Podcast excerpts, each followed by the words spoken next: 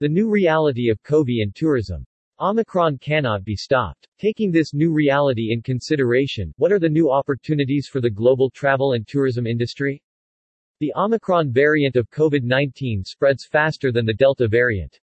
It stays in the upper respiratory tract and does not attack the lungs, according to the Thailand Department of Medical Sciences. Dr. Supakit Sirilak, Director General of the department, said the Omicron variant mostly stayed in the upper respiratory tract. It spreads 70 times faster than the Delta variant. However, the Omicron variant did not harm lungs like the Delta variant is known for. In Thailand, 50% of those diagnosed with the Delta variant were admitted to hospitals while the rate among Omicron cases was 20 to 25%.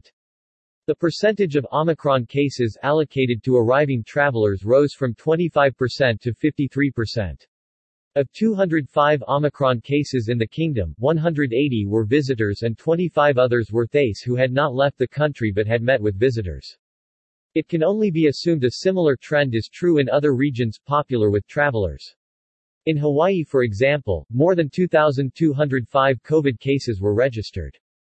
Compared to 100 cases a year ago that caused the entire state of Hawaii into a lockdown, a number of 2,205 is beyond imagination.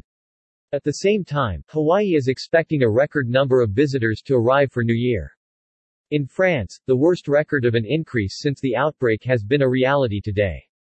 A new reality for tourism? Not only in Thailand, France, or Hawaii, it appears COVID cannot be stopped. Vaccination will reduce the risk of a serious outcome. Like the flu and other viruses, Omicron is teaching us the lesson of a new reality for tourism.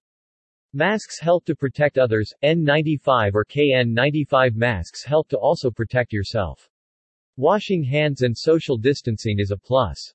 With a new Pfizer pill preventing a serious development when catching the virus, COVID-19 and specifically Omicron now can be managed. Perhaps a grim reality is, that most humans will eventually catch the virus, and a small number will get very sick and an even smaller number won't survive. This is a new reality, but not different or scarier compared to the flu and many other known diseases. How should tourism leaders concentrate on making this new reality work? Looking at the numbers spreading currently, one can question if it makes sense to hide from catching the virus. Political leaders and tourism professionals are starting to understand this new reality. Without saying, they are already implementing the idea that activities and the economy must go on. There will be no longer avoidable damages, illnesses, and deaths. They will be part of the new reality and should be part of the new plan. Contact tracing is becoming impossible, and so are lockdowns and restrictions. It appears the key is vaccination, booster, a pill to treat, enjoying life, and common sense. Jürgen Steinmetz, the author of this article, and chairman of the World Tourism Network.